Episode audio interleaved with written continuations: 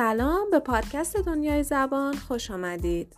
غزل فرهادی هستم دانش آموخته Applied Linguistics.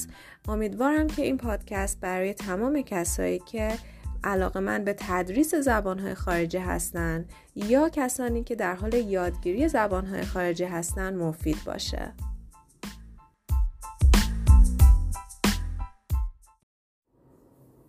چند وقت پیش من یه پستی گذاشتم توی اینستاگرام. و تبلیغ یه فیلمی کردم به اسم Persian Lessons که ترجمه شده به داستانهای پارسی. بچههایی که این فیلم رو دیدن کاملا متوجهن که الان من دارم راجع به چی صحبت می‌کنم. و کسایی که ندیدن حتما پیشنهاد می‌کنم که فیلم رو ببینن. فیلم البته انگلیسی زبان نیست و آلمانی در واقع بلژیکی میشه گفتش هستش مخلوط. ولی فیلم بسیار خوبیه و اسم داستان پرژن لسنز نمیشه گفتش که در واقع شما قرار یک بازیگر ایرانی رو توش ببینید یا یک داستان خیلی قوی ایرانی رو توش بشنوید.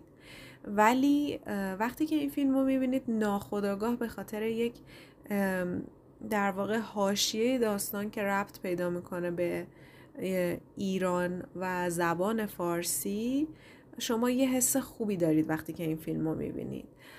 با اینکه در, در اصل هیچ ربطی به ما نداره ولی اون داستانی که اتفاق میفته برای شخصیت اصلی باعث میشه که ما احساس نزدیکی بکنیم بهش.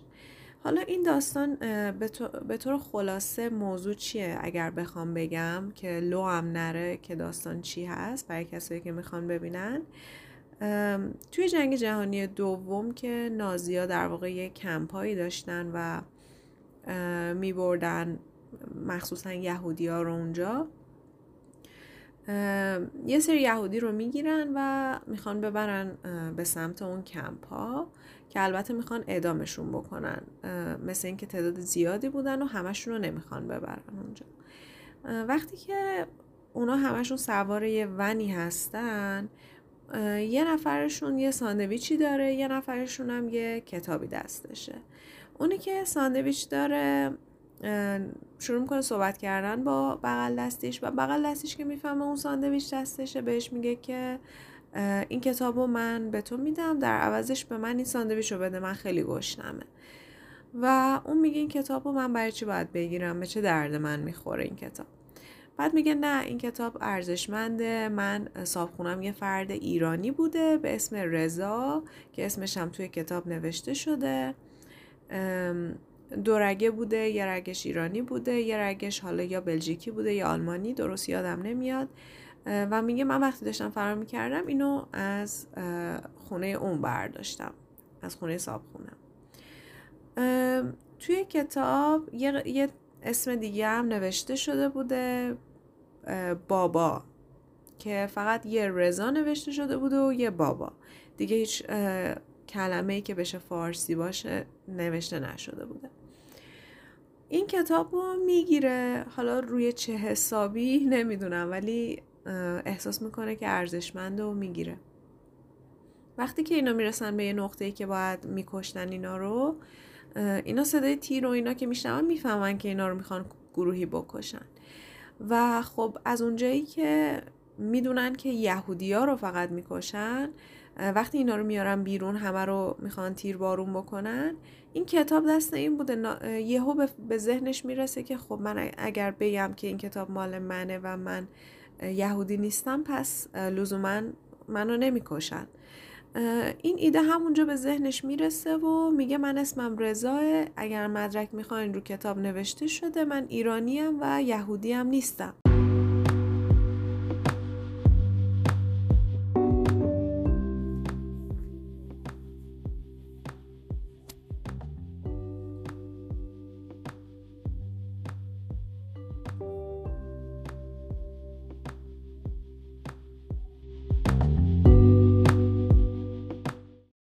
چند نفری که می‌خواستن به اینا شلیک بکنن یهو یادشون میفته که اون فرمانده ای که توی اون کمپ نزدیکی قرار اینا رو ببرن پیششون یه سریاشونو یک فرد ایرانی رو می‌خواسته که بهش زبان فارسی یاد بده. که حالا توی داستان متوجه میشیم که چرا اصلا لازم داشته به کسی که به این زبان فارسی یاد بده. اونم تو جنگ جهانی دوم که خب مسلما می‌تونسته زبانهای دیگه ای رو توی اروپا انتخاب بکنه. و این بنده خدا دیگه حالا از روی خوششانسی یا از روی بدشانسی دیگه البته جونش نجات پیدا می‌کنه وقتی که میگه من در واقع یهودی نیستم و ایرانیم. اینو می‌برن پیش اون فرمانده میگن که این ادعا می‌کنه که یهودی نیست فارسی بلده و ایرانی هستش. که در واقع یه اتفاقاتی اونجا میفته و مجبور میشه به این فرمانده فارسی یاد بده بدون اینکه هیچی بدونه. در واقع همون روز اول فرمانده بهش مثلا میگه دو تا کلمه میگه این فقط یه دونه بابا رو می‌دونه و می‌دونه که اسمش رضاه حالا به خاطر اون کتابه. دیگه چیز دیگه ای از فارسی نمی‌دونه از ایران نمی‌دونه و میگه که من خوندن نوشتنم بلد نیستم و توی خونه فقط با من فارسی صحبت می‌کردن. و این مجبور میشه از خودش یه زبانی رو اختراع بکنه که بتونه به, به عنوان فارسی قالب کنه به اون فرمانده. و سختی ماجرا از اینجا شروع میشه که وقتی که خودت یه زبانی رو نمی‌دونی و باید خودت اختراعش بکنی قاعدتا باید خودت هم حفظش بکنی و یادش بگیری. چون وقتی فرمانده اونا رو داره حفظ می‌کنه تو بعد انقدر حضور ذهن داشته باشی که همون لحظه که ازت یه چیزی می‌پرسه میگه فلان چیز مثلا به فارسی چی میشه تو بتونی از خودت یه لغتی دراری و یادت بمونه که اون لغتی که خودت درآوردی چی هست. و قرار میشه که هر روز یه, یه قسمتی از لغت های فارسی رو بهش یاد بده و شروع کنن با همدیگه فارسی تمرین کردن که مشکلات خودش رو داره از جمله اینکه خب توی اون کمپ امکاناتی نداشته. دفتر و کاغذی نداشته که بیاد بنویسه حداقل اون چیزایی که از خودش در میاره که بعدا یادش نره و چون زندگیش در خطر بوده بالاخره باید این کارو می‌کرده. یه زبونی را خودش در می آورد و به اسم فارسی غالب می‌کرده به اون کسی که فرماندهش بوده. داستان اینجوری ادامه پیدا می‌کنه و کل داستان در واقع بین, بین این دو نفره. این دوتا شخصیت اصلی که بقیهش هم دیگه نمیگم که سپویل نشه. و در واقع این فیلم رو که دیدم به ذهنم رسید که راجب موضوع زبان صحبت بکنیم که اصلا مردم از قدیم نسبت به زبان چه ایده داشتن؟ چه, چه فکری می‌کردن؟ فکر می‌کردن که زبان آیا از اول وجود داشته یا اینکه به مرور زمان به وجود اومده؟ اصلا ما چجوری یاد گرفتیم که صحبت بکنیم و چرا اصلا توی تمام دنیا آدما به یه شکل صحبت نمی‌کنن و چی باعث میشه که زبان ها متفاوت باشن؟ از سالیان پیش از قرنها پیش مردم به این چیزا فکر می‌کردن با اینکه ممکنه آدم با خودش فکر کنه خب اون موقع مسائل پیچیده تری داشتن مثلا شکار نشن مریضی نگیرن خودشون رو گرم نگه دارن غذاشون رو بتونن بخورن بتونن پناهگاه داشته باشن. بله درسته که به این چیزا فکر می‌کردن ولی بعد از اینکه این چیزها رو تقریبا تا یه حد بیسیکی تونستن پروواید بکنن برای خودشون تأمین بکنن دقیقا این سوال یه سوال کلیدی بوده که نقش مهمی توی قدرت بازی می‌کرده و اصلا ادعای حقانیت توی بخشی از تاریخ بر اساس همین سوال که جوابش چی بوده در واقع چیده شده که حالا توی بخشای بعد به همش اشاره می‌کنیم. خب پس بریم ببینیم که این داستان زبان اصلا چی بوده.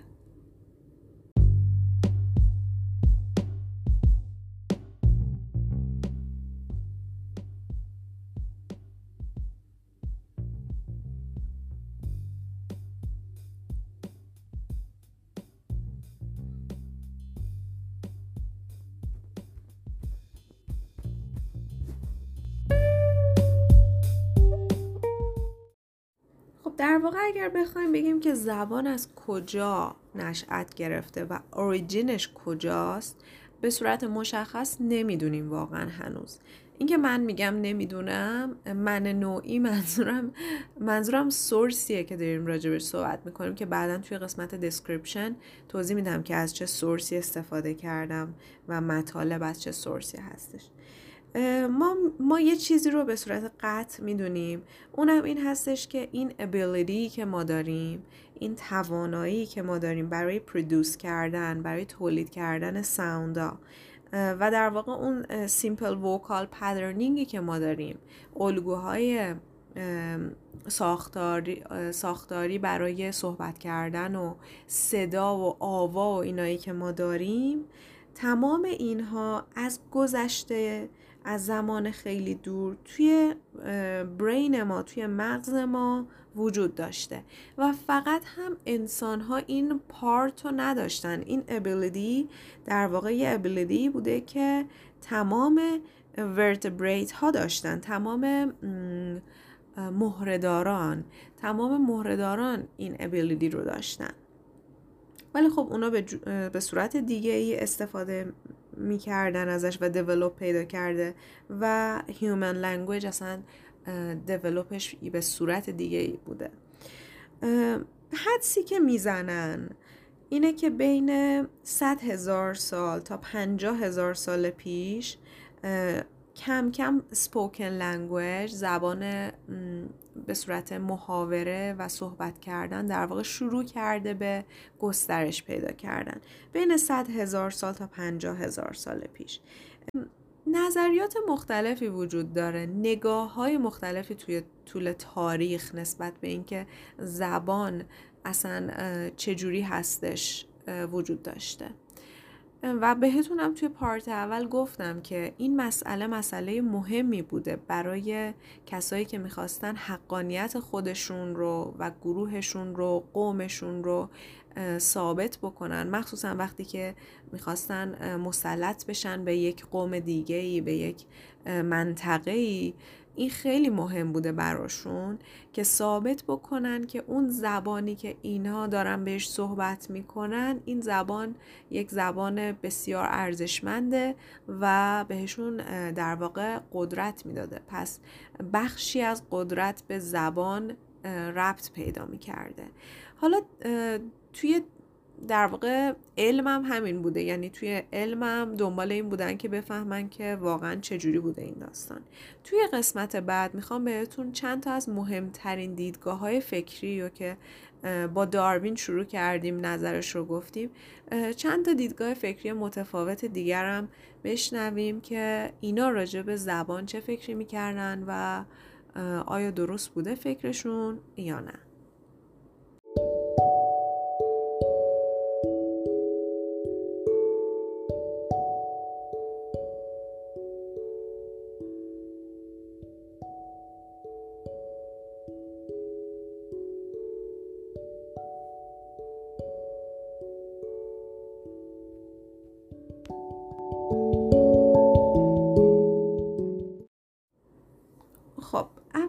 point of view ی که می‌خوایم یه مروری بکنیم.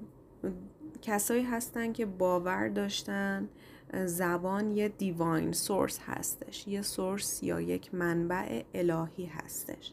خب وقتی که من میگم زبان یه divine source ه مسلما یه چیزی میاد توی ذهنتون سری کسایی هستن که میگن زبان God given language هستش. در واقع به religious میشه گفت. یه جورایی ربط پیدا می‌کنه. کسایی هستن که فکر می‌کنن خب خدا زبان رو در ما نهادینه کرده. اینا می‌تونن پیروان مختلفی باشن می‌تونن مسیحی ها باشن می‌تونن یهودی ها باشن حتی هندوها هم می‌تونن جزوشون باشن. میریم اولش سراغ biblical tradition که در واقع پیروان Bible هستش. کسایی که به انجیل اعتقاد دارن. توی کتاب Book of Genesis شون یه داستان خیلی جالبی دارن که اگر بخوام خیلی خلاصه بگم که برسیم به اصل مطلب اینجوریه که میگه که خدا وقتی که ادم رو یا آدم رو خلق می‌کنه می‌فهمه که خب این تنهاست یا احتیاج به کمک داره. پس براش موجوداتی رو روی زمین روی هوا جای مختلف حالا میآفرینه که سرگرم باشه و تنها نباشه. اینا رو میاره پیش ادم که برای اونا اسمی بذاره. و توی این کتاب در واقع بخشی هستش که میگه God created Adam and whatsoever Adam called every living creature that was the name thereof. حالا منظورش از این جمله چیه؟ میگه که خداوند ادم رو خلق می‌کنه و هر چیزی که برای ادم میاره و ادم بهش یعنی این اختیار رو میده که اسم روی اون چیزایی که براش آفریده بذاره هر چیزی که ادم بگه به اون لیوینگ کریچر ها همون میشه اسمی که قرار باشه برای اون حالا یا حیوونا یا موجوداتی که خداوند براش آفریده.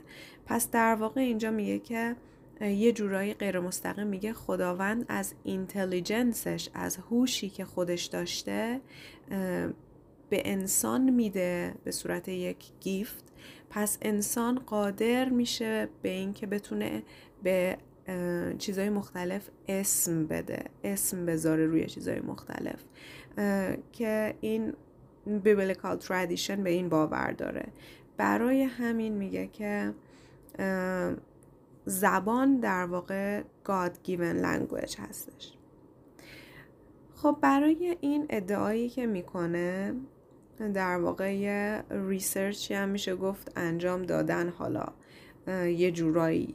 نمیشه گفتش که خیلی در واقع experiment خیلی قوی بوده ولی یه بیسیک هایپاتسیزی داشتن یه فرضیه پایه‌ای داشتن که می‌گفتن که مثلا اگر یه بچه انسان متولد بشه و اجازه داشته باشه که بدون اینکه هیچ زبانی رو در اطرافش بشنوه مثلا جایی باشه که هیچ آدمی وجود نداشته باشه و این بچه بزرگ بشه ناگهان به صورت spontaneously شروع می‌کنه به استفاده کردن از زبان اوریجینال که اینا بهش میگن God given language. به این اعتقاد دارن که این نهادینه شده به خاطر اون intelligence ی که از اول خدا به انسان داد و این قدرت انتخاب رو داد که روی همه چی بتونه اسم بذاره در واقع انسان.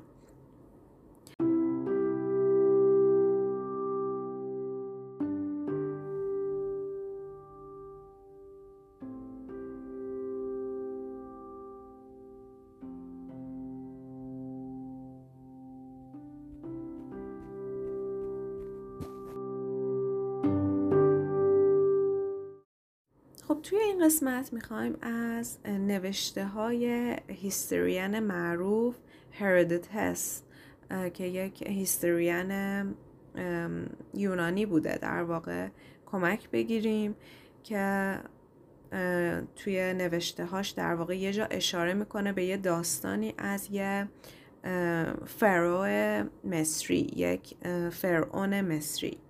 به اسم سامتک در واقع. این فرعون مصری ظاهرا خیلی آدم پیگیری بوده که اون موقع تلاش کرده یه experiment ی انجام بده یه آزمایشی انجام بده با دو تا بچه که تازه به دنیا آمده بودن. این حرفی که دارم بهتون می‌زنم مال 2500 سال پیشه. یعنی اون موقع این فرعون این سوال براش پیش اومده که زبان اصلی چه زبانی هستش. برای همین این آزمایش رو می‌کنه که دو تا بچه ای که تازه به دنیا اومدن رو نیوبورن هستن و ورمی داره می‌ذاره توی قرنطینه جایی که هیچ کسی باش قرار نیست صحبت بکنه هیچ رفت آمدی ندارن باشون و فقط بوزها اونجا هستن و یه شپرد یه چوپانی که نمی‌تونه اصلا صحبت بکنه. در واقع لال هستش. این بچه ها میمونن اونجا و یهو بعدا میگن که اینا شروع می‌کنن به حرف زدن. حالا یه حرف زدن هم نمیگه که مثلا شروع می‌کنن به مکالمه کردن. میگه که یه لغتی رو میگن یه یه چیزی شبیه به یه لغتی رو میگن که حتی Egyptian word نبوده یعنی لغت مصری نبوده اون لغت. که بعدا برگشتن گفتن که این لغت در واقع Phrygian بوده. یه لغتی بوده که الان فکر می‌کنم ترکیه امروزی آناتولی اونجور جاها مثلا بوده. که بعدا میگه که این فرعون گیر میده که original language در واقع زبان اصلی زبان فریجین ها هستش.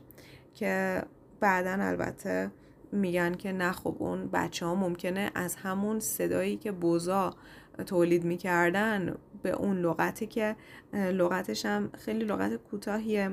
اگه اشتباه نکنم بکس بوده لغتش به معنای برد یعنی نان. که در واقع بکس به اون زبان فریجین ها می شده نان و به خاطر این کلمه ای که اینا گفتن گفتن که نه این original language حتما مال اون بخش از دنیاست. که بعدا گفتن نه این ممکنه تیکه تیکه حرف صداها یا آواهایی که اون بزها تولید کردن و بچه کنار هم گذاشته و یه همچین چیزی به ذهنش رسیده بگه. و صدای مثلا ده داشته یا صدای هر اسبات مختلفی که اونو تولید می‌کردن. ب داشته. خب بوز بودن دیگه. یه همچین صدایی ازشون بعید نیست تولید کنن. خلاصه که نظریش بعدها رد میشه ولی اون موقع خیلی جدی می‌گیرن این داستانو. توی قسمت بعد می‌خوام راجع به یک پادشاه اسکاتلندی صحبت بکنم که اون هم کنجکاو میشه که ببینه زبان از کجا اومده.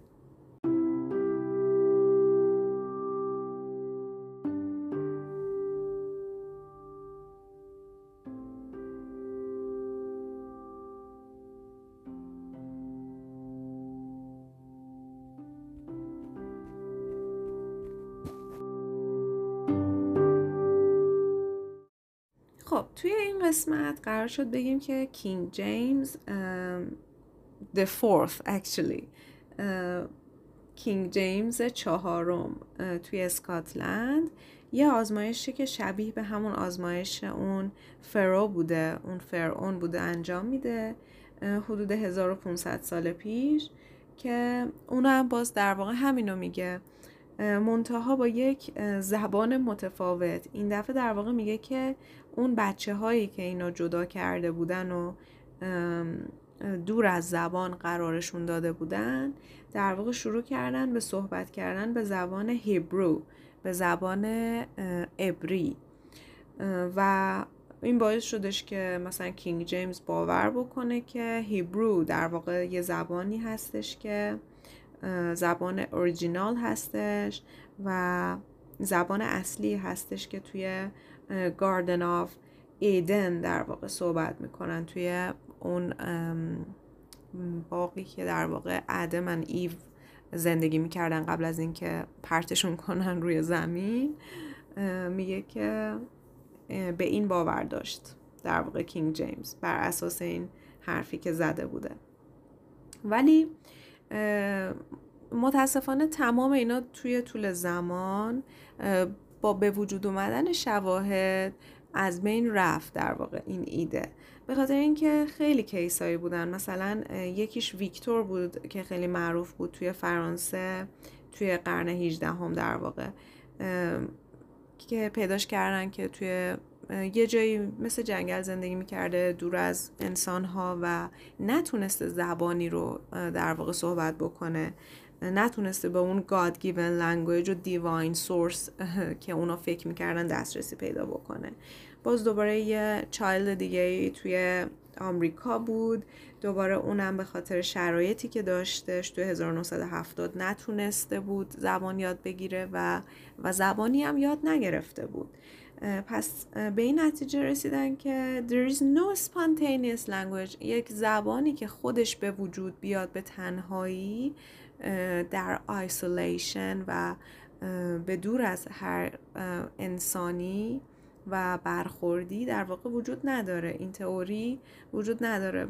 آدما خودشون خود به خود توی انزوا به حرف نمیافتن.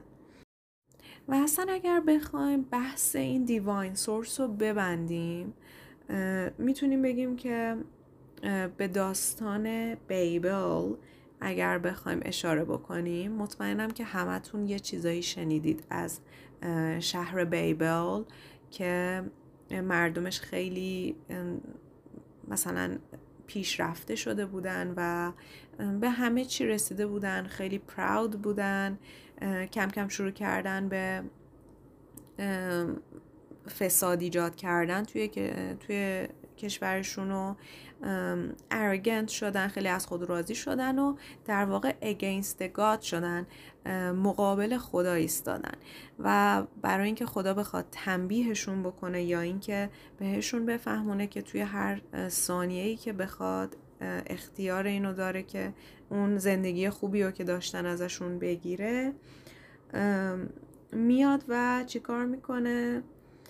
زبان ها رو قاطی می‌کنه. در واقع میگه که خدا اونجا زبان ها رو بیبل می‌کنه. اصلا اسم شهر بیبل رو توی هبری از این کلمه گرفتن به معنای confused در واقع گیج شده مخلوط شده. مثل صداهایی که قابل تشخیص نباشن تو هم باشن. و از اونجا در واقع میگن که اسم بیبل اصلا بر اساس اینه که خدا یکی از کارهایی که کرده که نشون بده به اونا که جایگاه خودشون رو بشناسن این بوده که تمام لنگویج ها رو روی زمین پراکنده کرده و همه آدم ها به همین دلیل به یک زبان صحبت نمی کنن و بالاخره روزی خواهد رسید که همه انسان ها بتونن به یک زبان که همون divine source هستش دوباره صحبت بکنن. و اصلا بر, بر اساس این داستان میگن که اگر یه همچین چیزی بود اگر divine source بود زبان انسان. ما هیچ راهی برای reconstructing ش نداشتیم. برای اینکه بتونیم بازسازیش کنیم نداشتیم. چون بر اساس همون چیزی که خودتون توی کتاب گفتید و گفتید که بیبل این اتفاق براش افتاد پس دیواین سورس رو نمیشه دستکاری کرد نمیشه دوباره بازسازیش کرد. پس کاملا این تئوری در واقع رد میشه که زبان یک دیواین سورس هستش. خب پرونده این دیواین سورس بسته شد ولی به نظر من خیلی جالبه که بدونیم این همه اتفاق پشتش هست و انقدر اهمیت داشته که خیلی از مذهب های مختلف بهش پرداخته تاریخدانای معروف فرعون نمی‌دونم کینگ اینا همه راجبش صحبت کردن و کنجکاف بودن در واقع. توی قسمت بعدی می‌خوایم راجع به The Natural Sound Source صحبت بکنیم در واقع. یکی دیگه از point of view هایی که دوتا هم تئوری داره. اونم خیلی تئوری های جالبی هستش که نظرشون چیه راجع به زبان کلا و اینکه چه شکلی زبان شکل گرفته یا به وجود اومده.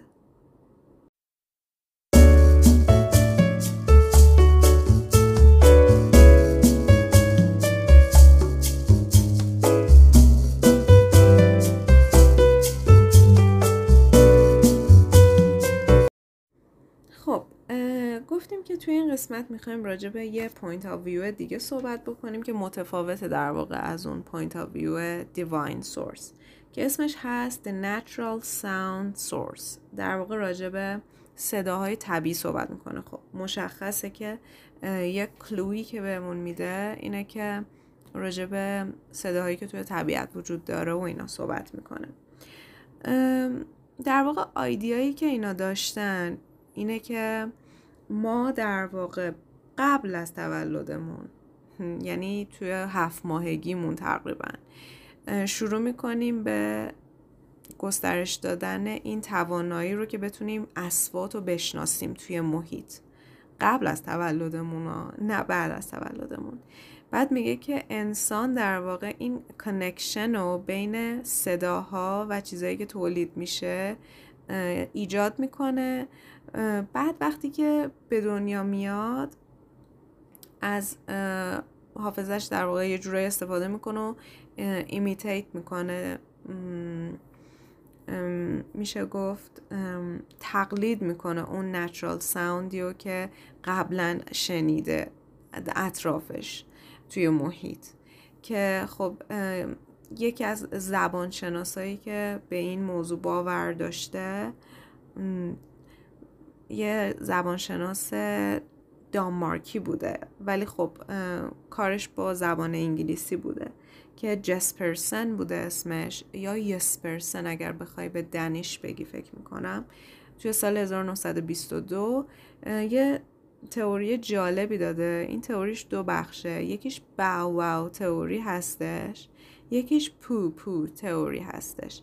که این دوتا تئوریش در واقع دو قسمت داره. این قسمت باو باو تئوریش میگه که مثلا این باو باو اولا چیه؟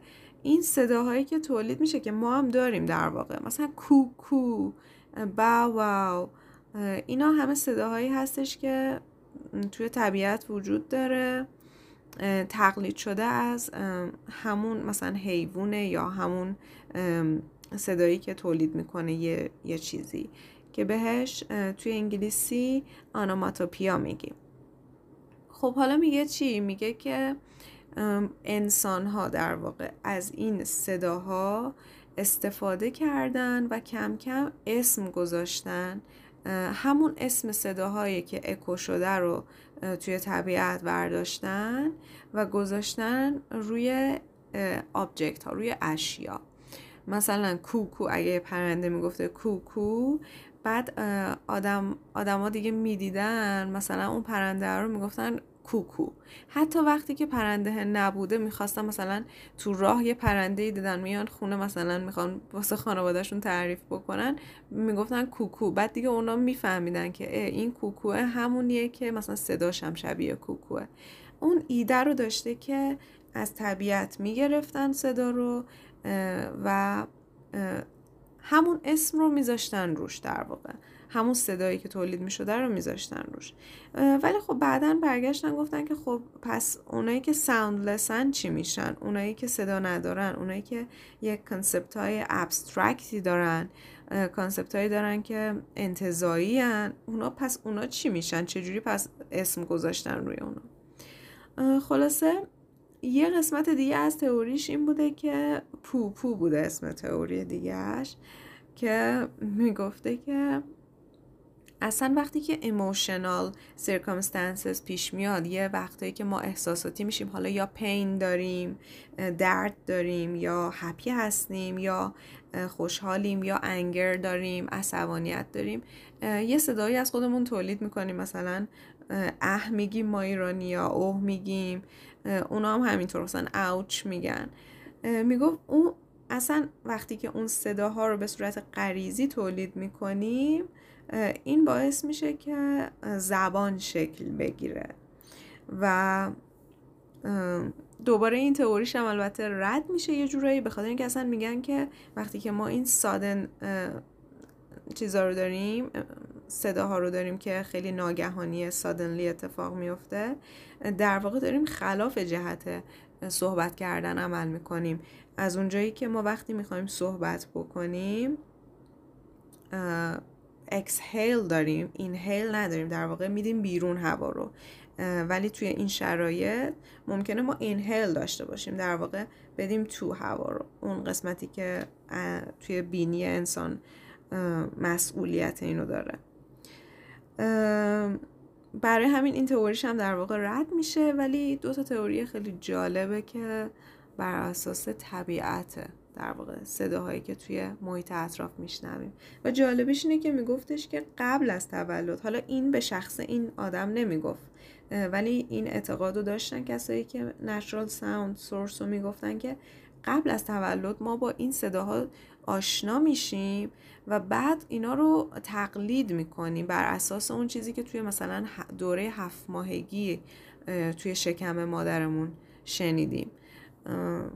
خیلی جالبه اینم ایدش ولی این هم ایده درستی نبوده که این در واقع میرسونه به قسمت بعدی ما رو که social interaction source داریم که در واقع میشه گفتش که مبحث سوسیالوجی یا جامعه شناسی و چیزایی که به جامعه و ارتباطات و اینا ربط داره می‌رسه به این قسمت.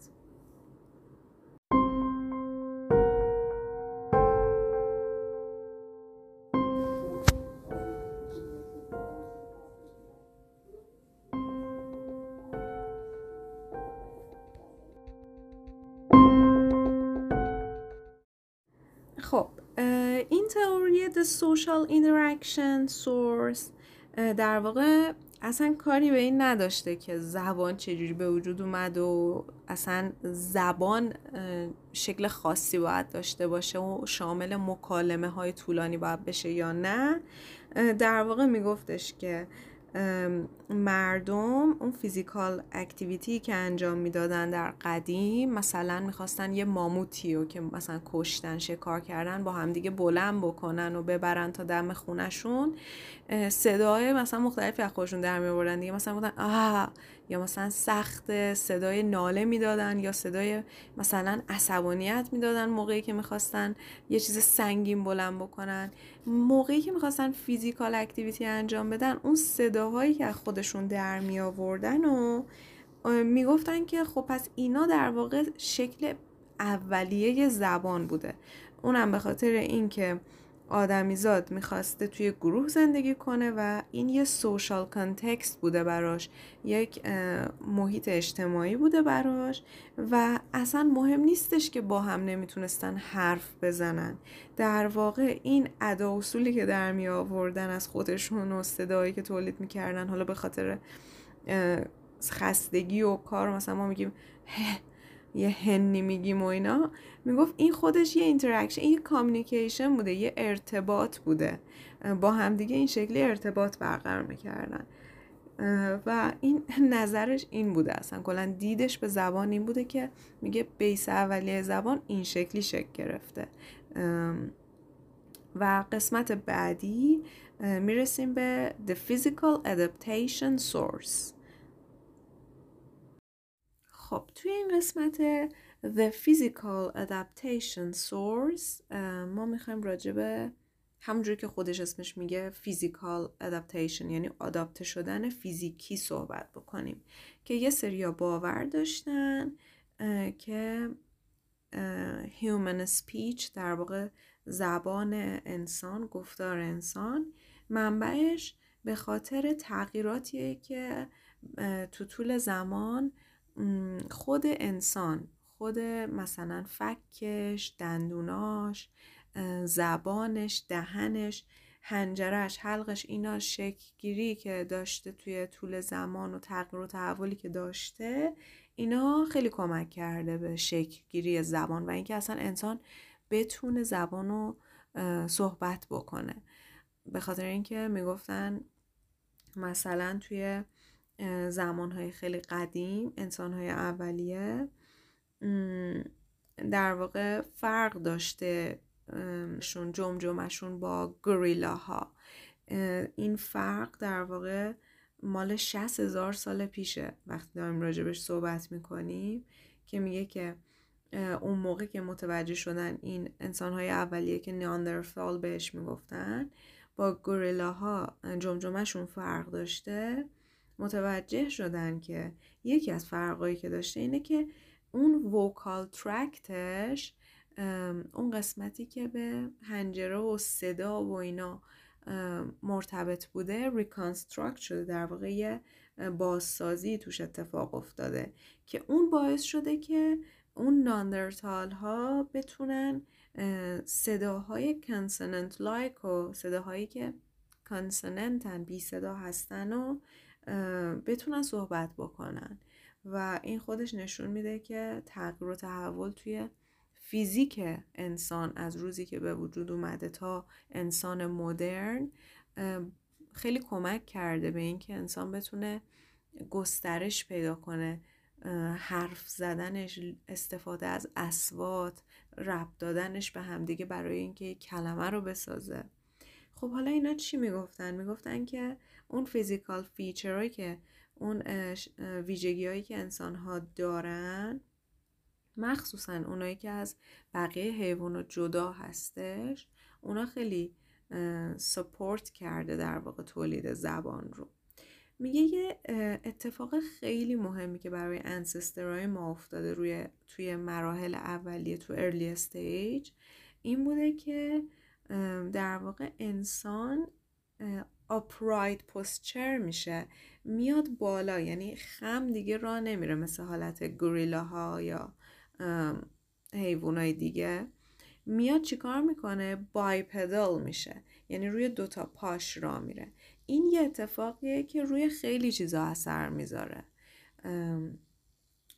روی فیزیک ما اثر می‌ذاره در نتیجه ممکنه روی مون و به همین ترتیب روی هنجرمون روی حلقمون فشاری که میاد یا نمیاد اینا همش تغییراتیه که باعث میشه ما نحوه صحبت کردنمون تغییر بکنه تو طول زمان.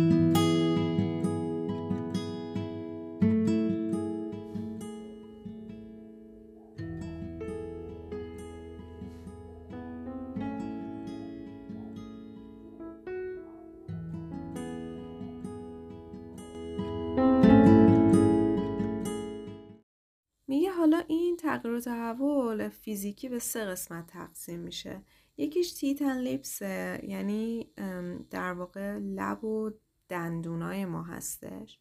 یکیش mouth and tongue ه زبان و دهن ما هستش. و یکیش هم که larynx و pharynx ه که pharynx همون حلقمونه larynx هم حنجرمون هستش. همون throat ما هستش. میگه که دندونامون چجوری بوده میگه دندونای ما برعکس اون نژاد اولیه‌مون که بیرون زده بوده و کج بوده اون شکلی نبود دیگه. بعد از یه مدت آپرایت بوده دیگه صاف بوده. تقریبا هم یه اندازه بوده ارتفاع دندونامون. و دیگه اصلا مناسب اینکه بخوایم گوشت و تیکه پاره بکنیم و اینا نبوده. بیشتر مناسب خورد کردن و جویدن و اینا شده بوده. بعد حالا این کمک می‌کرده به چی؟ به مثلا تلفظ ف یا و. خب پس این یه تغییری داشته دیگه. وقتی که شما قادر باشید چند تا حرف بیشتری رو چند تا صدای بیشتری رو تولید بکنی خب مسلما تاثیر می‌ذاره. بعدا روی شکلگیری زبان به خاطر اون لغاتی که به وجود میاد. پس میگه دندونا باعث شد که ف و و راحت تر تلفظ بشه از اون حالت کجی و بیرونی که در اومد و رفت توی دهن و صاف و صوف شد. و لیپسمون چی؟ میگه که خب لیپسمون هم که لبامونه که خیلی ماسل پیچیده یه در واقع. به همان وصله یه جورایی میشه گفتش. باز اون دوباره کمک کردش که یکم انعطاف پذیرتر بشه و در واقع چجوری بگم پ ب م اینا حروف و صداهایی که ما تونستیم بهتر تلفظ بکنیم. و اگر دقت بکنید بیشترین حرفی که بیبیا اون بچههایی که تازه به دنیا آمدن بیشترین صدایی که تولید می‌کنن همون ب و م هستش.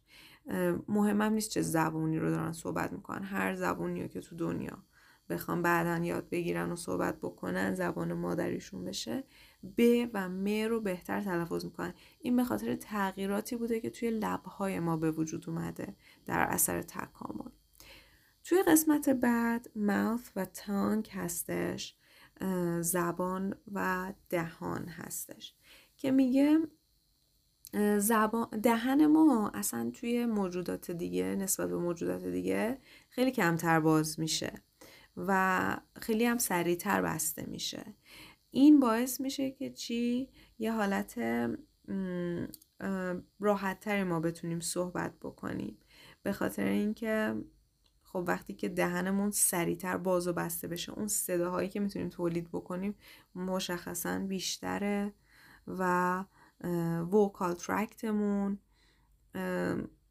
وسیعتره میشه گفت اینجوری. قسمتی که vocal tract انسان هستش وسیعتر نسبت به بقیه موجودات. زبانمون هم که خب اونم دوباره یه muscle یه عضله است که هم کوچیکتره نسبت به حیوانات دیگه و موجودات دیگه هم کلوفتره. معلومه که ماسل قوی تری داریم ما.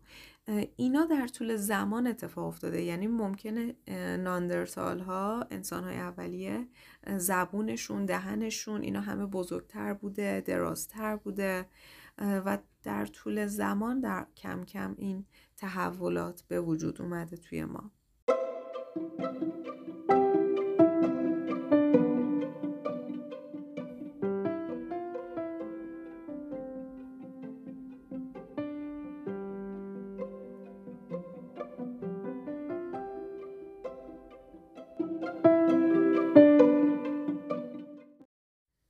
قسمت بعدی راجب larynx و pharynx می‌خواستیم بگیم که حنجره و حلق ما میشه.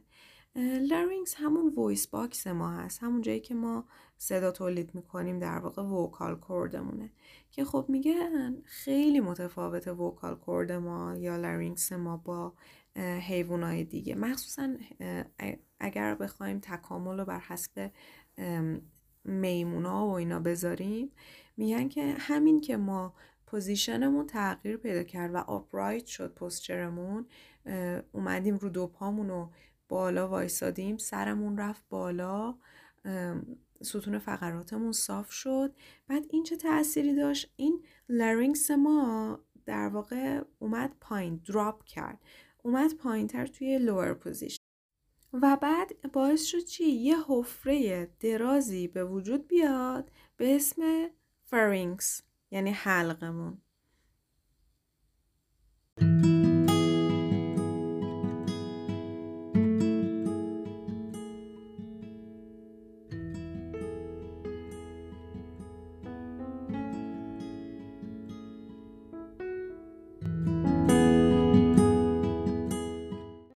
و در واقع pharynx وظیفش چی بود؟ وظیفش این بود که اون صدا رو شفافیتی رو که larynx تولید می‌کنه رو تشدید بکنه. که می‌تونیم بگیم بین تمام موجودات انسان ها تنها کسایی هستن که حلق دارن. یا میشه گفت جز معدود موجوداتی هستن که حلق دارن. اونم به خاطر این اتفاقی که توی تکامل برای ما افتاده. که صد درصد به اینکه زبان داشته گسترش پیدا می‌کرده ربط داشته. این اتفاق یه اتفاق خوب بوده ولی این پوزیشنی که تغییر پیدا کرده باعث شد که آدما دچار خفگی هم بشن. یعنی بقیه موجودات هیچی تو گلوشون گیر نمی‌کنه که خفه بشن. نمیشه گفت همیشه ولی می‌تونیم بگیم که خیلی خیلی بیشتر توی انسان ها باعث خفگی میشه اگر یه غذایی گیر کنه توی حلق ما. در واقع این اتفاقی که توی جابجایی positionی افتاد برای larynx ما باعث شدش که انسان ها در معرض این خطر هم قرار بگیرن. که خب البته توی وکال پاور ما خیلی می‌تونیم بگیم سود داشته. باعث قوی, تر شدن دستگاه صوتی ما شده. ولی از یه طرف دیگه خب لانگر شده دیگه درازتر شده اون حفره ای که در واقع هنج حلق و تشکیل میده. پس خب مسلما بیشتر choke می‌کنیم ما. یعنی غذا گیر می‌کنه توی حلقمون. اینم بحثی بود که physical adaptation source ها در واقع داشتن که بیشتر به تکامل انسان و physical features در واقع اشاره می‌کردن. توی قسمت بعد The Tool Making Source هستش که اصلا یه دید خیلی جالبی به زبان داره و در واقع از اسمش هم مشخصه Tool Making Source یعنی ساختن چیزی. اینا میگن که توی ایده قبلی که داشتن مردم physical adaptation view اونا به این باور بودن که خب یه function مثل تولید کردن صدا. باید حتما روی یه چیز دیگه اضافه بشه روی یه چیزی که وجود داره از قبل. سوار بشه که بتونه تغییر کاربری بده. مثلا ما راجع به زب... راجع به اینکه دندونامون مثلا قبلا بیرون بوده سلانتینگ بوده کج بوده صحبت کردیم که گفتیم خب ریپ می‌تونستیم بکنیم گوشت و می‌تونستیم تیکه پاره بکنیم گوشت ولی بعدا اومده تو آپرایت شده تغییر کاربری داده در واقع باعث شد که بتونیم ف و و رو تلفظ بکنیم. خب میگه که این یه چیزیه که درسته. پس در واقع همین اتفاق هم افتاده برای دستای انسان ها و وقتی که انسان ها در واقع حدود دو میلیون سال پیش که شروع کردن به صورت ترجیحی میگن از دست راست اول استفاده کردن. برای اینکه یه ابزار خیلی بیسیکی رو بسازن با دستشون. یعنی در واقع قادر شدن که ابزار بسازن با دستشون و از دستشون کار بکشن. این باعث شده که جرقه این به وجود بیاد که ذهن و برینشون به کار افتاده تازه.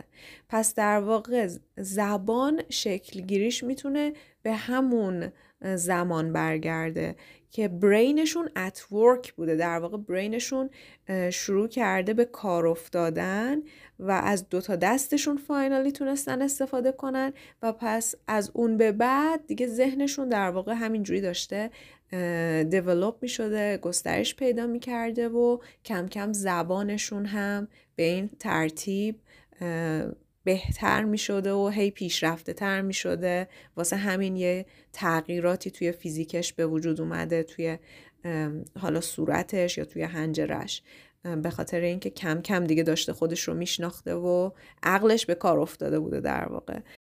خب حالا اینکه چرا یه همچین ایده ای داشتن برمیگرده به استادی که در واقع روی مغز ما انجام دادن.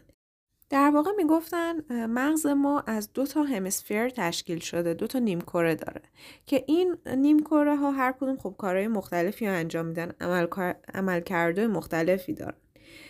و اون قسمت از مغزمون که کنترل می‌کنه movement و و در واقع vocalization ما دستش هست یعنی صحبت کردن ما دستش هست و اون قسمت از مغزمون که به ساختن ابزار ربط داره اینا جفتشون در واقع خیلی نزدیک به هم هستن توی قسمت چپ نیمکره مغز ما. و این قسمت از مادر کارتکس ما که کنترل می‌کنه همون ازوله های بازومون و دستمون در واقع خیلی نزدیک به اون قسمت از مغز ما که مسئولیت کنترل عضله های صورتمون و فکمون و زبانمون رو داره. پس میگه این تکامل اگر اتفاق افتاده توی بدن ما توی دست ما و تونستیم ابزار بسازیم پس یعنی مغزمون به کار افتاده بوده مخصوصا left sideش قسمت چپش چون خیلی نزدیک هستش به اون قسمتی که به speaking ما به صحبت کردن ما مربوط میشه. در واقع میگه این دوتا می‌تونسته تقریبا توی یه زمان شروع کنه به فعالیت کردن. و این اصلا رد نمی‌کنه نظریه قبلی رو راجع به اینکه خب مردم ممکنه از اکوهایی که می‌شده توی انوایرمنت و توی محیط اطراف صداهایی که میشیدن کم کم از اونا شروع کردن به حرف افتادن و تک سیلاب شروع کردن صحبت کردن و صداها رو فقط کپی می‌کردن. ولی میگه که بعد از یه مدتی ما احتیاج داریم به organization یعنی در واقع ما یه ساختاری رو باید organize بکنیم و این نمی‌تونه توجیه بکنه که ما فقط همون صداها رو خب اکو کردیم ولی آیا تونستیم به هم ربطشون بدیم؟ آیا تونستن به, به کلمه برسوننش؟ به جمله برسوننش؟ و میگه که این دقیقا شبیه به کاریه که مغز ما می‌کنه وقتی می‌خواد یه تول یه, آبجکتی یه, یه وسیله رو بسازه. چطور؟ همونطوری که مثلا اگر می‌خواسته این نمی‌دونم یه ابزاری که به چند تا چیز احتیاج داشته رو بسازه اول خب ممکنه فکر کنه که باشه از یه چیزی باید استفاده کنه. ولی بعدا یه organizationی لازم داره که متوجه بشه نه این کنار این چیز باید یه چیز دیگه باشه. مثلا اگر داره یه چاقویی رو درست می‌کنه کنارش مثلا باید یه دسته ای هم باشه. و وقتی که ذهنش متوجه این organization شده زبان هم دقیقا همین اتفاق براش افتاده همزمان با اون. یعنی متوجه شده که okay اگه اول من کو کو میگم به پرنده پس بعدا باید یه چیز دیگه هم بهش ربط بدم. پس یه ساختاری باید کنارش چیده بشه. در واقع می‌خواد بگه این هیومن برین وقتی که شروع کرد به گسترش و به کار افتاد ساختارش همزمان بود با زمانی که ما تول میکینگ رو شروع کردیم. ساختن ابزار رو شروع کردیم و با همدیگه یه رابطه ای دارن تکامل بین اینها.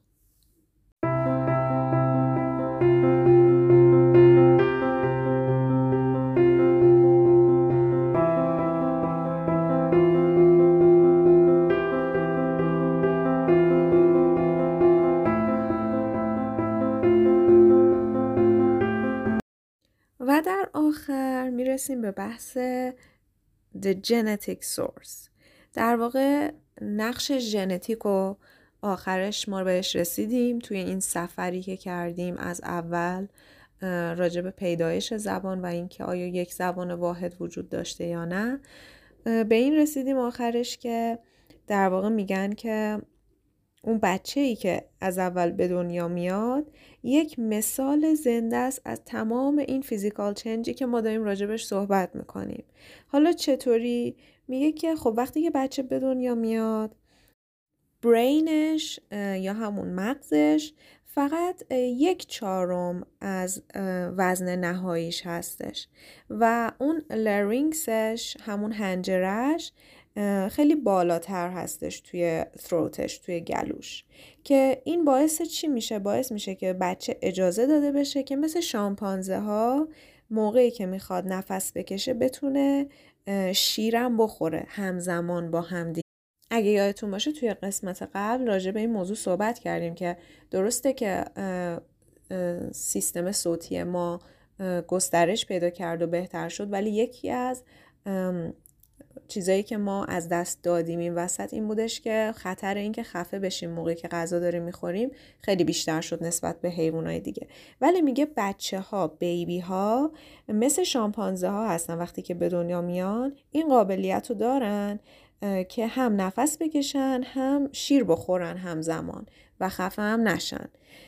میگه که ولی توی طول زمان خیلی زمان کوتاه یهو می‌بینی که لرینگسشون دسنت پیدا می‌کنه. در واقع افت پیدا می‌کنه و برینشون دیولوپ یعنی گسترش پیدا می‌کنه. و این باعث میشه که بعد از این مرحله وارد مرحله آپرایت پوسچر بشن کم کم شروع کنن به راه رفتن و بعد شروع کنن به حرف زدن. پس در واقع تمام این چیزهایی که ما گفتیم توی تکامل ما توی یک بچه هنوز هم می‌تونیم ببینیم.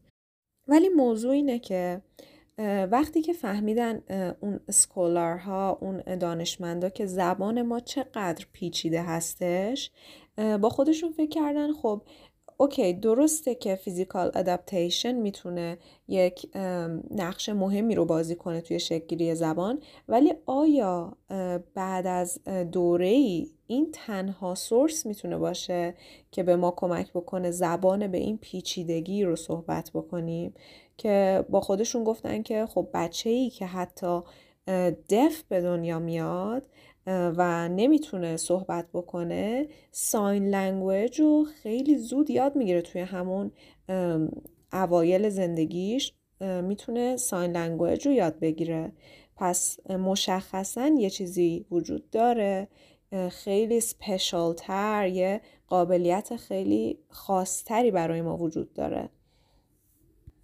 و بعد هم به این فکر می‌کردن که خب این تغییری که به وجود اومده یه تغییری نبوده که گرجوال باشه در واقع خیلی کند بخواد پیش بره. یه تغییری بوده که نسبتا سریع اتفاق افتاده توی انسان ها و این باعث شده که در واقع تمام تمرکزشون یهو از اینکه بخوان اصلا متوجه بشن یا پیدا بکنن که origin language چی هستش برن سراغ این که اصلا ما یه language gene داریم که انسان قادر میشه که بتونه اینقدر پیچیده صحبت بکنه. پس حتما یه چیز ژنتیکی وجود داره توی ما که اسمش هم گذاشتن innateness hypothesis که در واقع میگن یه چیزی هستش توی ما. این ژنی هستش که به ما کمک می‌کنه ما بتونیم انقدر پیچیده صحبت بکنیم. و ساختارهای متفاوتی رو حتی ساختارهایی که قبلا شنیده نشده رو بتونیم کنار هم بذاریم و صحبت بکنیم.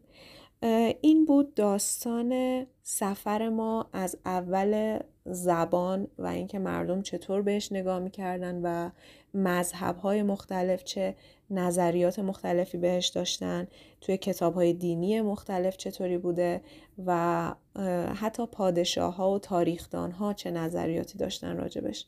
امیدوارم که اطلاعات خوبی به دست آورده باشید توی این قسمت و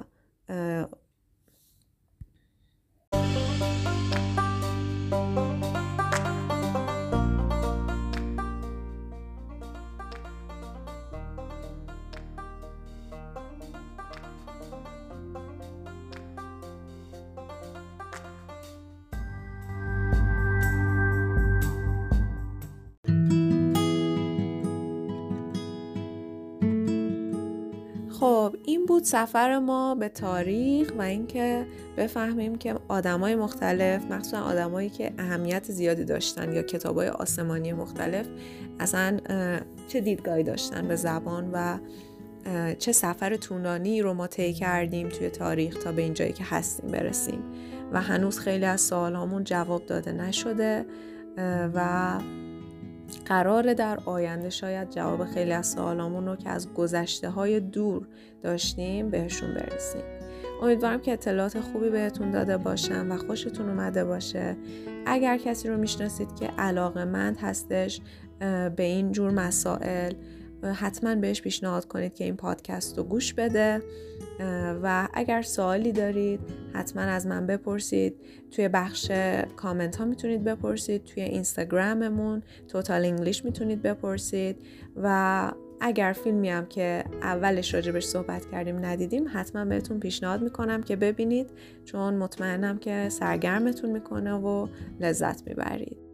و با این نقل قول از دان میگل رویز یه نویسنده و مدرس مکزیکی می‌خوام این پادکست رو تموم بکنم که میگه تمام انسان ها هنرمند هستند و بزرگترین شاهکار هنری ما زبانی هست که ازش برای خلق یک واقعیت کاملا مجازی درون ذهنمان استفاده می‌کنیم.